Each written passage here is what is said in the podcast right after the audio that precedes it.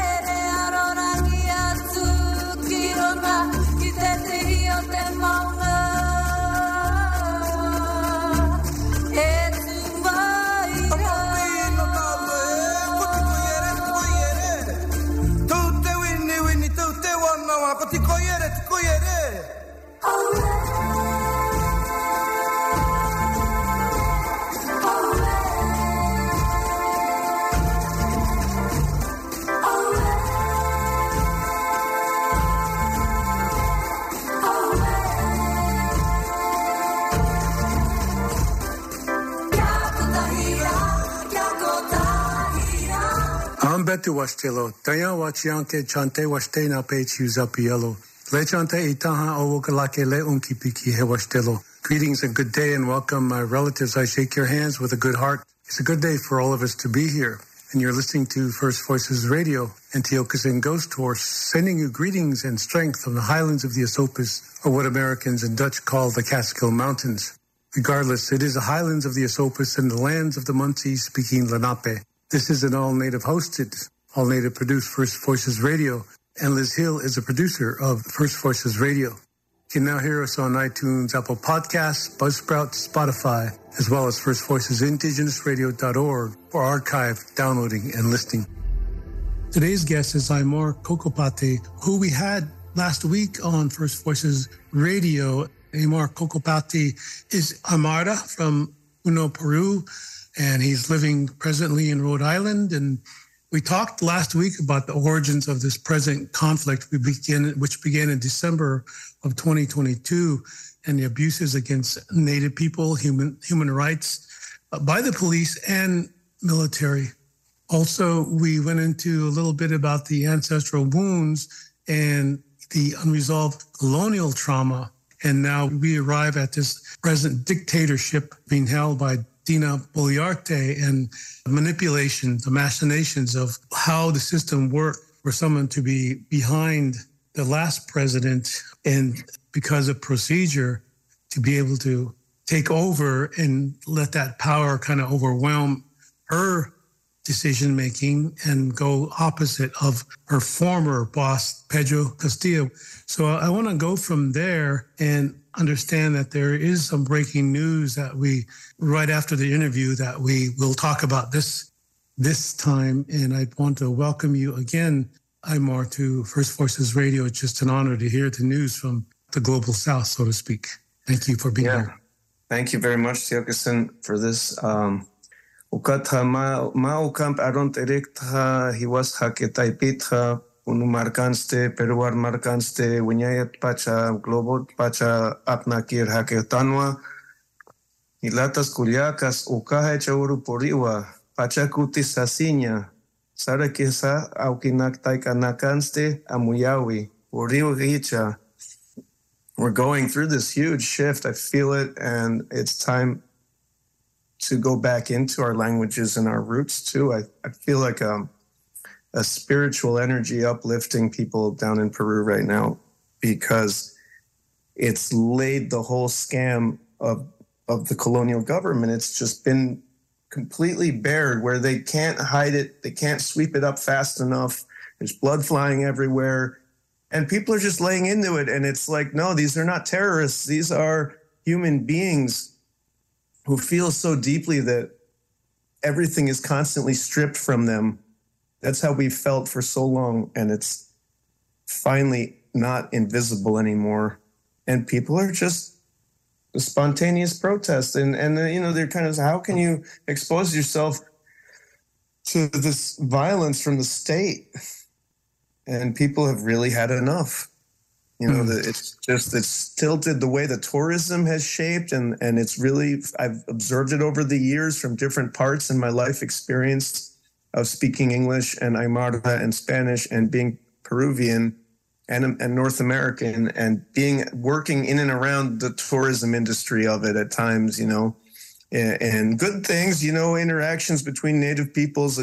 People would bring someone native from North America to share, and you get some good things out of it, but it's oriented in such an extractionist way. And, you know, and so we're just sitting there and no one's going to Machu Picchu and everything's shut down and nobody's going to move not one thing because they it's like it's the benefits of these structures of the millions of people around the world that want to go to Machu Picchu or have been to Machu Picchu.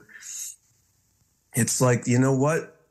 We are still in uh, an early, you know, apartheid situation. Who's who's sweeping the floor? Who's carrying the bags? And why are these people not allowed you know certain cultural rights or equality and it's very much a, a peon like a old landowner colonial oligarch kind of system at the end of the day who's who's doing the manual jobs and these people you know and then they're and then they're being insulted they're being called terrorists and and and vandals and all these words when it's really everybody it's it's it's mom and pop. You know, it's hardworking people who would help you in any circumstance with anything they could in a very honorable way. And they're being gunned down by by the tear gas canisters, and it's it's just it's just ridiculous. The excuses and the verbiage is such a high flung lie that it's really like the emperor wears no clothes at this point in Peru. That's incredible. You you reminded me of the tear gas canisters. Is the racist tear gas canisters because they're coming from, as I read here, the people from Lima, whites, quote unquote, intellectuals, and how they make fun of the indigenous folks who basically run the country without any formal formal office. The unspoken, here is your life support system, and you see if that dictatorship by Dina Boluarte will run without the legitimate part of Native people the indignancy that is being thrown against these native people, to me, that's the offense from the start. And this is why, for, for some reason, I'm, I'm kind of trying to put together indigenous peoples in the Western Hemisphere as to why our voices are not heard. Because along with the earth, and you know this, uh, Aymar, is then comes the, the voices of indigenous peoples because Earth's voice is speaking louder than so far from the West. I think it's it's really powerful the moment we're in, and um, you know, I've always been inspired by African people's experience in Haiti as the first black-run nation state, because these concepts of the nation state are very much under the the magnifying glass by all of us these days, because for better or worse, it's the structure, the rule book we've agreed to about how to respect each other's rights. But then it's like there's rules for one set of people and there's a totally different set of rules for another set of people. And that's where the pen comes in, you know, and the struggles of my family for Spanish literacy and to be a part of the system. So now now we have lawyers. Now we have, you know, people who can step in and somewhat force the rules to apply to everybody equally. And so there's a lot of um, there's a lot of good in all this. There's a lot of I think that the concept of civil society in Peru specifically has not been allowed to congeal because of the really native logic characteristics of the place and without realizing it you have all these peoples clamoring over themselves 10 15 years ago to change their last names and murder the last of the linguistic memory of their inheritance. It's not everybody. You know there's a lot of people absolutely who identify as native. But the aymara is very different than the quechua and like the quechua had a lot more um, colonial overexposure i guess i'd say. Hmm. so the identity is like oh well, i'm quechua but now it's happening to where, oh, I'm Quechua means I'm native. I think before, um, because of the the character of the Inca to Spanish moment, everyone spoke Quechua. Everyone had an had native fluency at a certain point in the formation of Peru. So I think up until now, in a strange sense, the overabundance, the commonality of Quechua has allowed for some kind of a separation from everything to say, oh, I'm I'm not native because I'm not indigenous, because there's an indigenous indigenous movements of the colonial oligarchy where you had these people adopting native forms and then they were shunned in the arts and formation of Peru as a nation state. So I think there's a deepening of the awareness now between city and country and our common genetic ancestry. So why should we live in a state of I don't know what the right words are colonial kind of um, tensions, frictions. Um, it's the Catholic Church at the end of the day. we don't want to say it. And they're, they're stepping in now. They're trying to dust off their their value or their um, once, um, what's the right word? Their, their once glorious uh, standing in Peruvian society.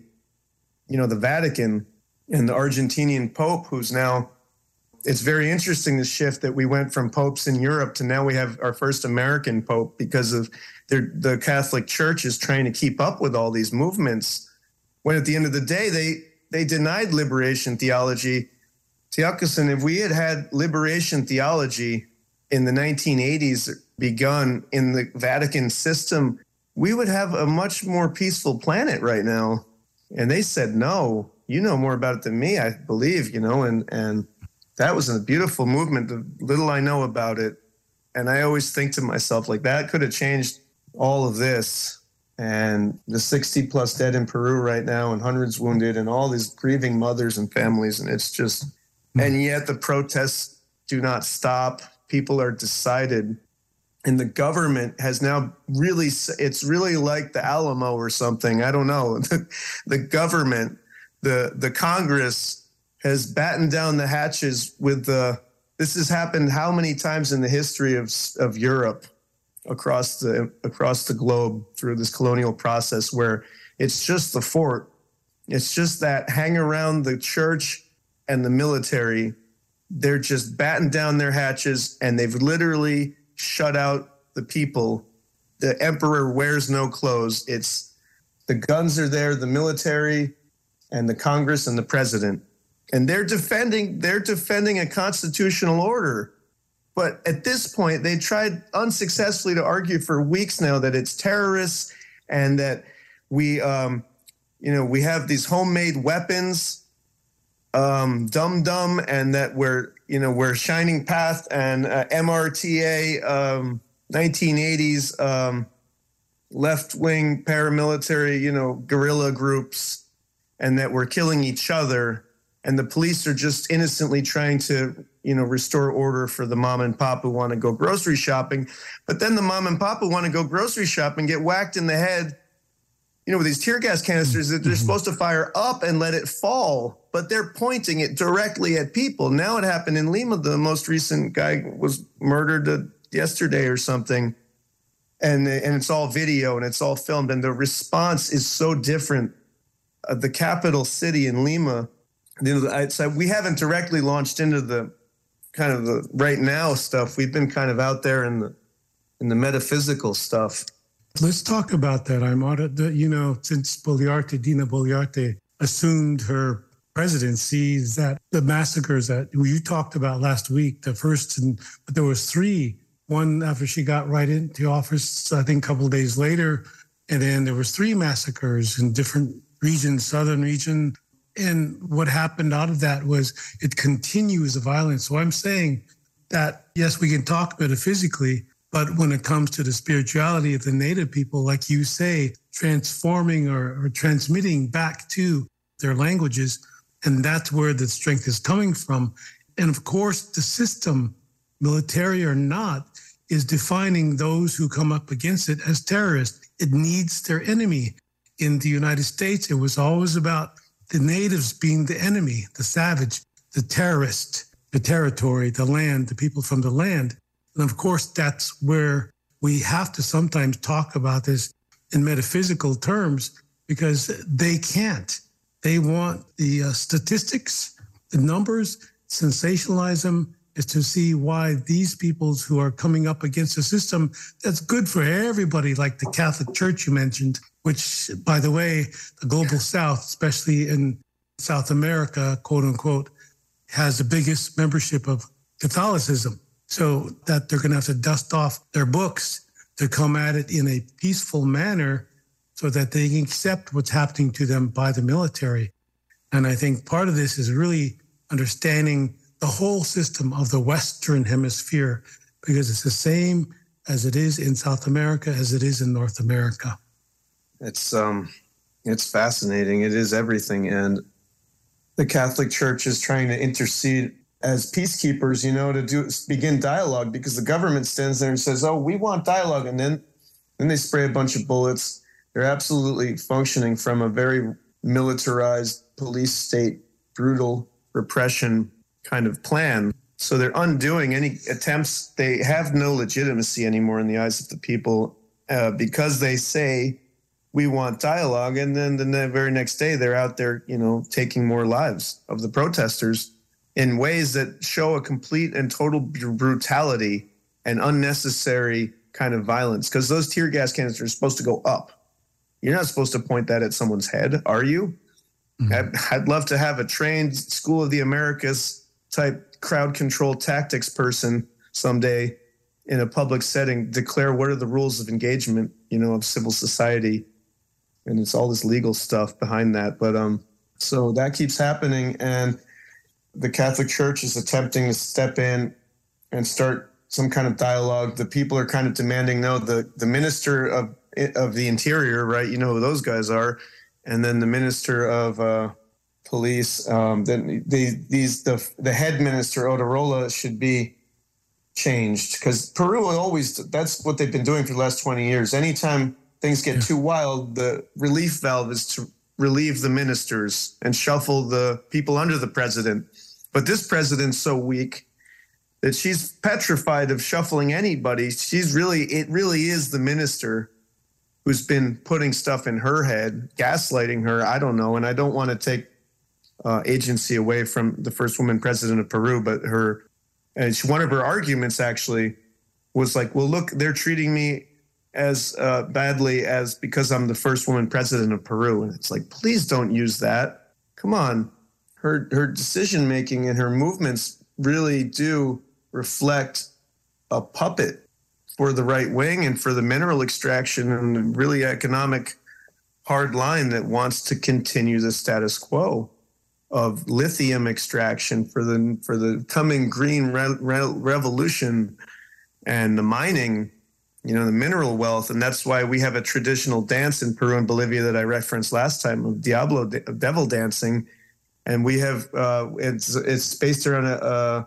a, mix of native and catholic uh, saints stuff for the virgin because we are don't believe in the patriarchy. So we are we are Mother Earth, we are Pachamama people. So we're like, no, this is the Virgin de la Candelaria, which uh, when you see this big tourist pushes and campaigns to sell a bunch of beer and it's in Puno, you know, it's a very famous Peruvian, and it's the native dances of Bolivia and Peru that used to that were developed to make fun of the Spanish overlords and the extraction, the mineral wealth, and the forced mining.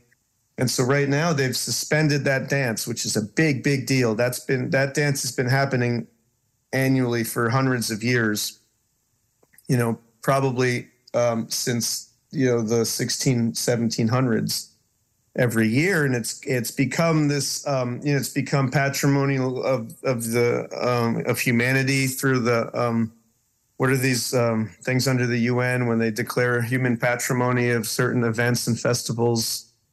These big campaigns, and it's like we're not going to dance for any because the the police and the military used to have a, a dance group that would participate, and that's how they started thinking oh, now we're going to have these people who just massacred us dancing next to us and drinking beer and high fiving.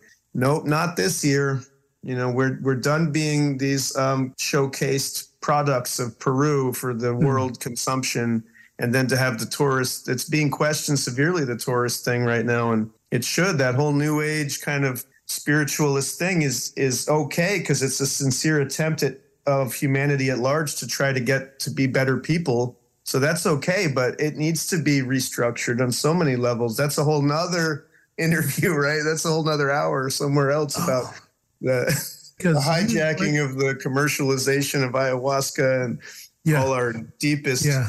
most powerful uh, spiritual practices of convening with nature and becoming better people and deeply cleaning ourselves and being people consequential to our actions, which is not what we see from the Catholic Church kind of side of things and how they're, you know, the Vatican kind of extractivist, the settler thing. And it's like, no, the people themselves of all of our groups, of all of our races and all of our creeds and cultures want to be better so we do that sometimes through looking for traditional experiences like ayahuasca or like um, coca ceremonies or going and talking to the Q'eros of Cusco and the New Age kind of like books that are written to kind of like the Western European minds loves the um, the achieve the meritocracy.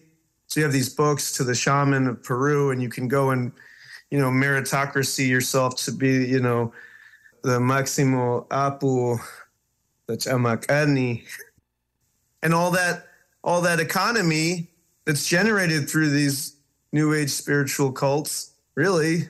Is like and it causes infighting amongst the the shamans and the, and the well i'm not going to use that word the medicine people of the andes.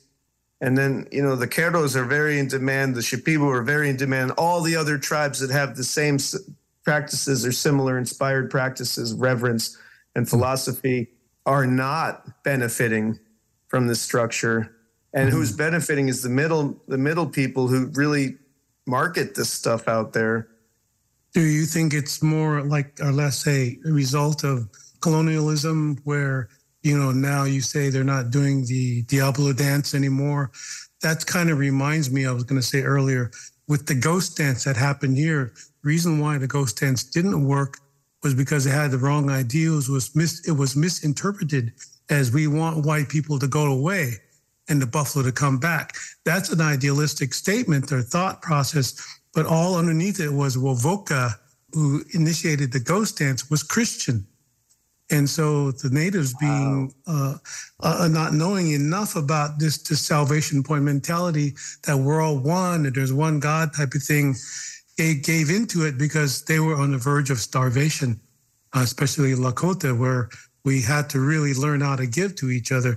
And let me let me add this too. You know, that's why they got rid of the arts and culture, because they don't want culture and the arts of the native peoples to overwhelm the tourism. They want control of the of the arts and culture, such as Machu Picchu. Of course, it makes sense to bring in people like Dina Boluarte because Pedro Castillo was getting to the heart when the exchange of land between Bolivia and, and Peru was about to happen. I think that is a key point, a key turning point that people are not really looking at. And, and also, when we talk about liberation theology, who is that controlled by? So the, this it's a multi-point purpose we're interviewing here. So we can go all over the place because that's just how we think. Yeah, so let's do that. Yeah, okay. yeah. that's fun, and it's yeah. it's lovely to think that way because you really do start to kind of disassemble and deconstruct this stuff and really question it, but you know, not not ever with the eye of um, destroying it, more like more like reconfiguring it so that it is an encounter that is tolerable to both parties because we never were allowed when all of this changed and the Europeans came to America, it was never allowed to be a respectful interaction, like a philosophical. One of my one of my favorite books is a, as an author in Peru, Peralta. He wrote a lot of books, like metaphysical type books, and one of them I can't remember the name off the title title of it right now, but he sets up a a philosophical debate, you know, between the the European philosophers of Descartes and all these European philosophers and an Apu, one of the um, Alto Misayocs, the Chamacanis of the Andes, you know, and then they have the, the jungle the jungle master of the Anaconda people, and it's like he's having these mystical, philosophical debates between um, cultures, between points of view, between the Western logic and the native logic, and he's smashing it all up in in written in Spanish, but it's like 800 pages, and in there is like um, in Quechua and Aymara, you know, by this author um, Gamaliel Churata from Puno. So we've been, I think Peru, the native people have absolutely taken that control and we never let go of that. We are the art of Peru. You can't really find art of Peru that doesn't reference our native origins and our history. And I think that's powerful to think about and talk about. And them deciding not to hold this dance is a big deal. The big beer companies, all these big sponsors and global kind of tourist entities are suffering. And the Machu Picchu train has, the tracks have been destroyed because that used to be a state run thing. And then it got privatized under the Fujimori dictatorship in the 80s. And now it's like a, international concession. And a lot of these, a lot of the problem right now in Peru uh, is these contracts are up for new no one's talking about it in the media. They don't want you to read about that but it's at the base of it is a lot of extractist contracts are due for renovating for uh, re-signing. And if the wrong president is in there he, he or she might question that stuff. And whatever people think about uh, bolivia as a, as a different country and evo morales and uh, we could go there too they you know, Peru's only reaction to the current protests is to blame Evo Morales. And we're terrorists financed now instead of um, Russian financed. We're financed by Bolivia, and there's bullets and weaponry being transported over the lake of Titicaca in our in our traditional reed boats, wow. which is so stupidly fantastical that it could have been in that in that um, novel in that you know expressionist novel I was just talking about because and this is genocide. These are the first steps towards genocide. That is aymar Ccopacatty who is aymara from puno peru living in rhode island and describing what's happening currently in peru especially puno. In the first interview we talked about the origins of the present conflict. We talked about the human rights abuses the police and military especially about the ancestral wound unresolved colonial trauma and this dictatorship. Now we talk about the signs of genocide, and we'll continue that in the second half. I'm Tiokasin Ghost Horse with First Voices Radio. This is Leon Bridges, Blue Mesas.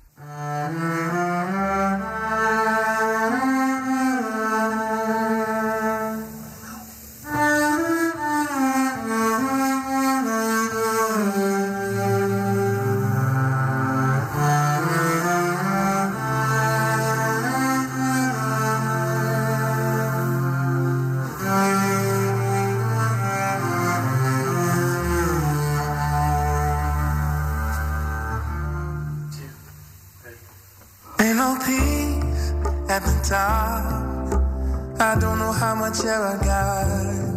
I will never get used to it. Cause it ain't what it seems. And don't nobody check on me. It's a slow way to go all alone.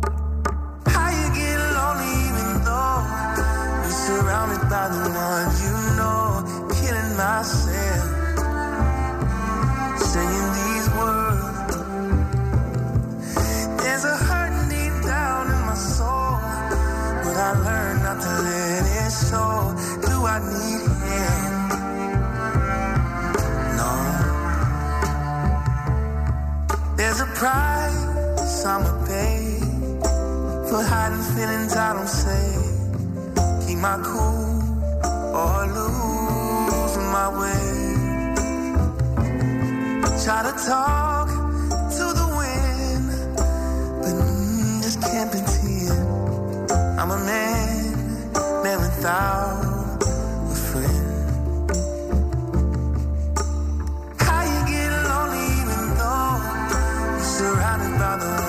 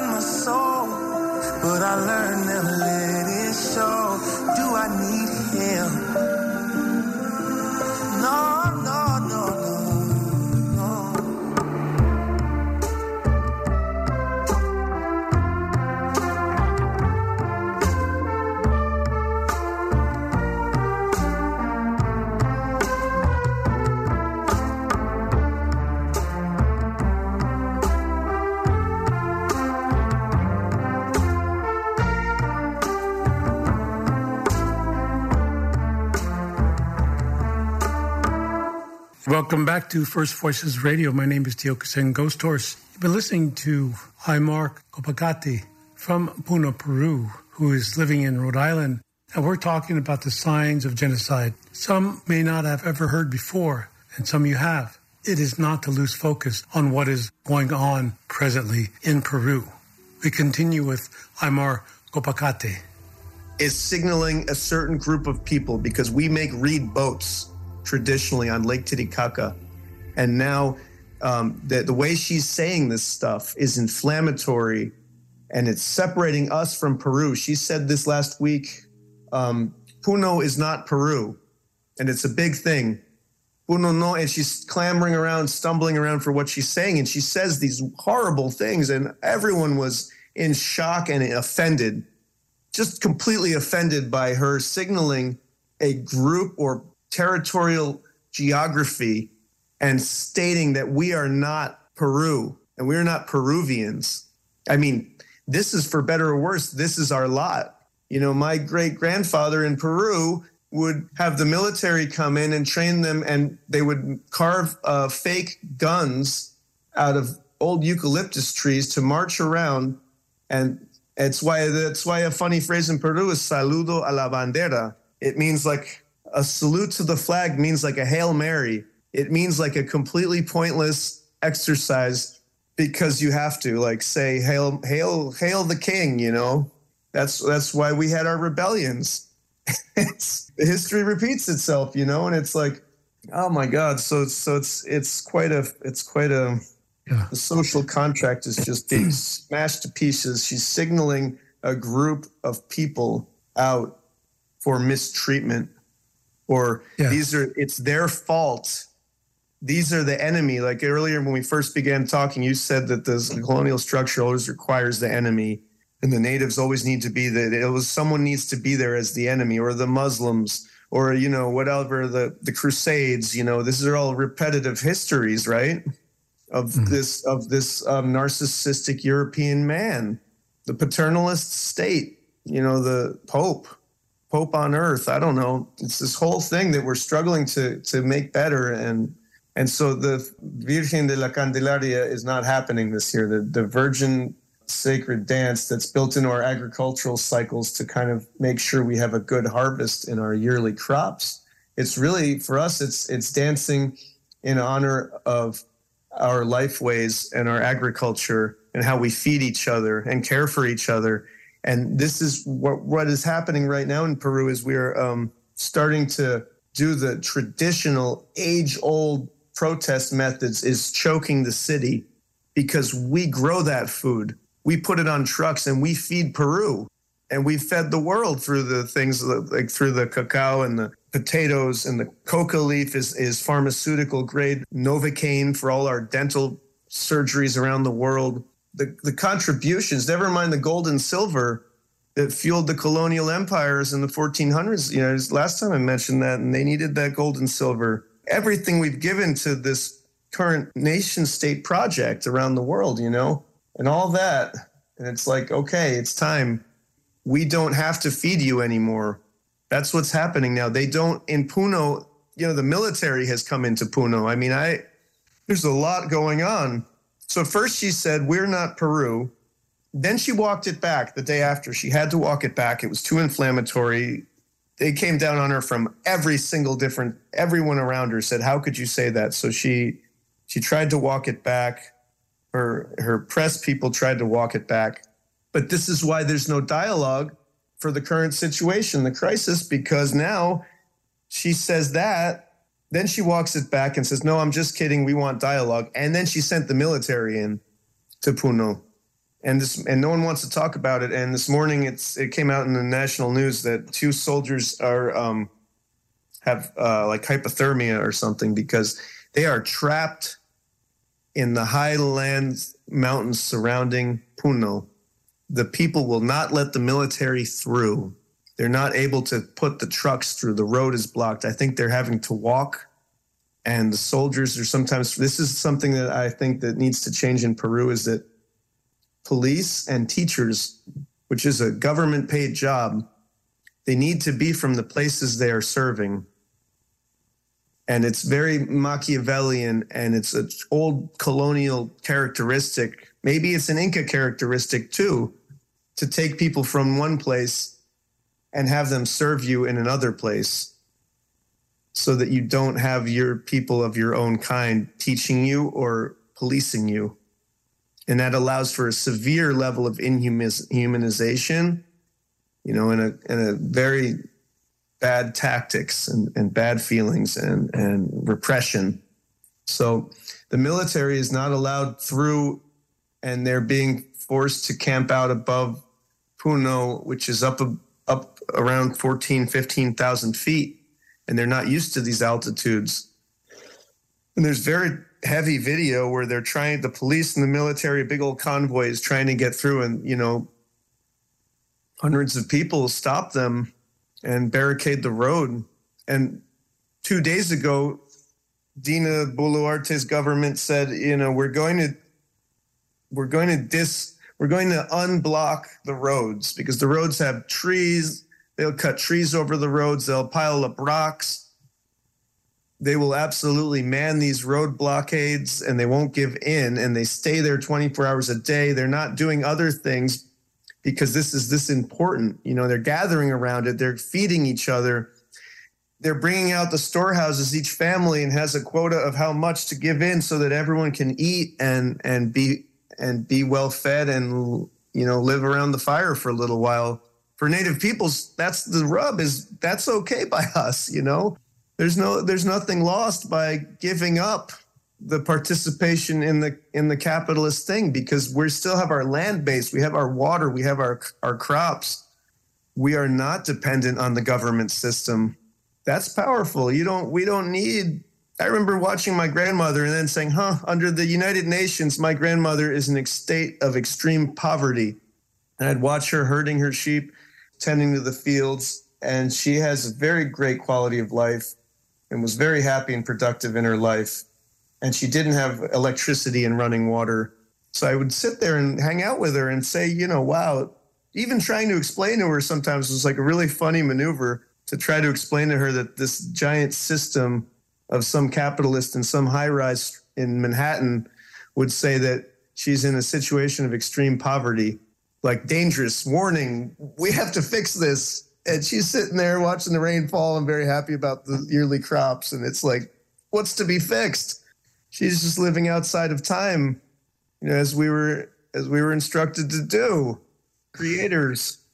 We are arriving at a time that we have to stop here. Aymar from Puno, Peru. Thank you for joining us. Part of this understanding that we're giving to the people is what comes from your your thoughts from the way I'm hearing things and understanding is that yes, the people will take back the land, but it's really the other way around for me. And I think deeper about it is the land is taking the people back, wherever that is in time, taking people back into the future, taking people back so that they understand that it really is about the earth. And it's the name of why we do things as indigenous peoples is the earth. And it's not like an icon or anything. We can't be putting that into a Western pedestal, romanticize the movement or anything. This is what who we are. We're just being natural because earth is acting natural to something abnormal happening to it.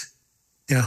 Absolutely. It's an organism, it's an intelligence that is far greater than we are of it, but it's it's you know, in my explorations I remember really being profoundly um, humbled and honored to realize that, you know, deeply realize that plants have their own intelligence the the healing the medicine plants and they have their own they have they know that we we need to be with them. In tobacco there's so many plants have mm. instructed humans to carry them and it's a communion and it's these are reasons there's intelligences behind the way the natural world works. So one final thought. I just wish for um i'm i'm, I'm happy that the eyes of the world and civil society and lots of other countries in Latin America are stepping up and criticizing this government. The, the, the ambassadors are getting pulled left and right. I think we've um, Peru has removed ambassadors from Honduras and um, maybe Mexico now. I don't know that there's a lot of support for a democracy that in this case is going to need to have an indigenous face on it. There really is no other way, you know, and it shouldn't be this difficult to say we want uh, our place at the table. It's not their table, right? That's the thing. Thank you for not coming to a solution oriented mindset. I felt that you were saying that we've always been there, and no matter what happened to the indigenous peoples, the earth spoke up for the indigenous peoples, and therefore they're still following the natural rule, the natural way things happen. And it's getting away from the mindset of linearity system thinking, all of those ways that got us off our natural balance of who we are as indigenous peoples. And it's very different than if you and I sat here and talked about a war that's happening over here or there. We'd be so much more into the facts and stats and measure it up and build it up to a crescendo. Or what are we going to do about it? So it's fear on both sides. We, we need to talk this out like you and I have and really listening to you know your experience as as uh, Aymara from that region of the world, and it's always an honor to talk to you. And I'm sure we'll talk again soon. It's a generational process. Um, we're we're headed towards healing, even if we have to bleed more and hurt more in the current moment. The emperor wears no clothes. That's right. The emperor wears no clothes. But thank you again we say doksha ake wa chinkitela. We'll see you again in the circle of life. Hayaya hilata ke puro ke puro kam takinis mundot pacha wali munasma wali wali chuima yampu chuimampi ke pone ah, masum aronta se papanyan ke pakutita. Thank you. We share all that. And you just heard an interview, first half, second half hour of Aymar Ccopacatty, who is Aymara from Puno, Peru, I'd like to quote something that is very relevant to what we experience as Native people. This is by Jessica Hernandez, author of Fresh Banana Leaves from North Atlantic Books, 2022. Throughout my life, I have also learned that it is our resistance and resilience that have helped us survive. However, both our resistance and resilience should not be romanticized, but rather respected. Oftentimes, many stories about our indigenous communities focus on either vulnerability, resilience, or resistance. There is much more to indigenous communities, but people tend to focus on these three because this helps them build an innocent narrative or spread naiveness among settlers and their descendants.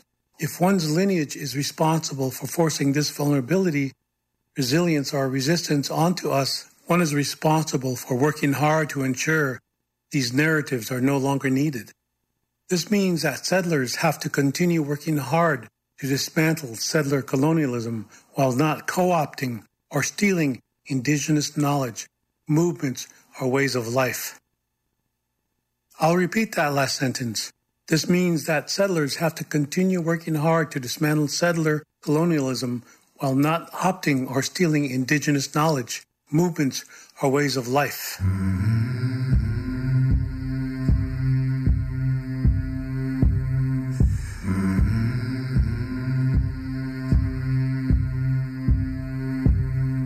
Without the light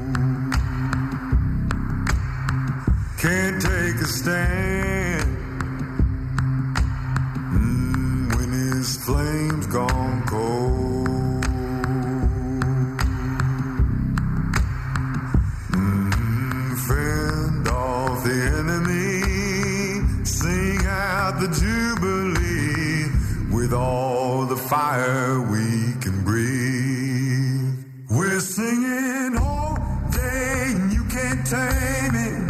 High tide, low tide, you know. Night time, the morning time.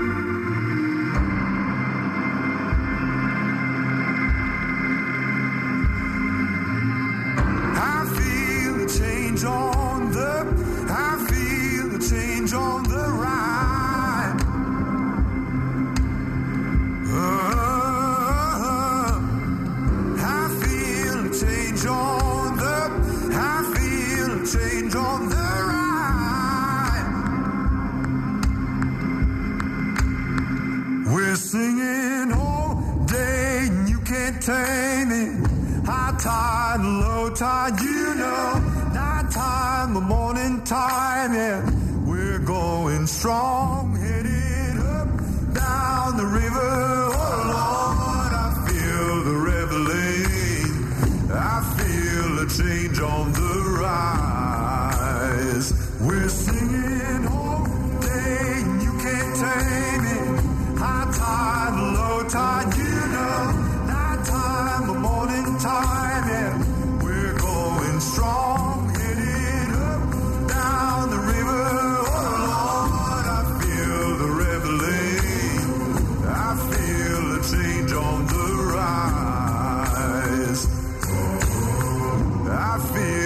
change on the rise.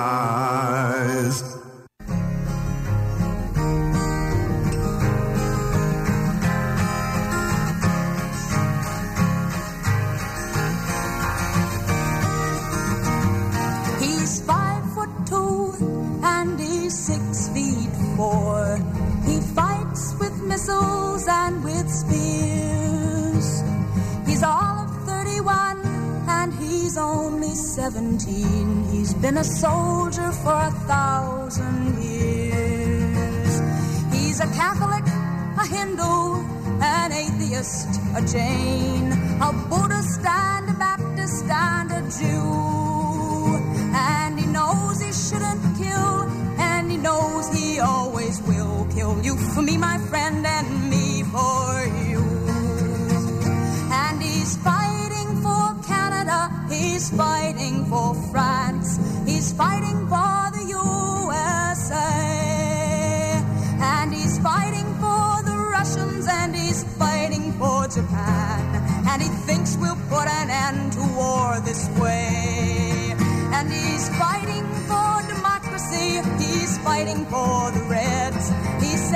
for the peace of all. He's the one who must decide who's to live and who's to die, and he never sees the writing on the wall. But without him, how would Hitler have condemned him at Dachau? Without him, Caesar would have stood alone. He's the one who gives his body as a weapon of the war, and without him, all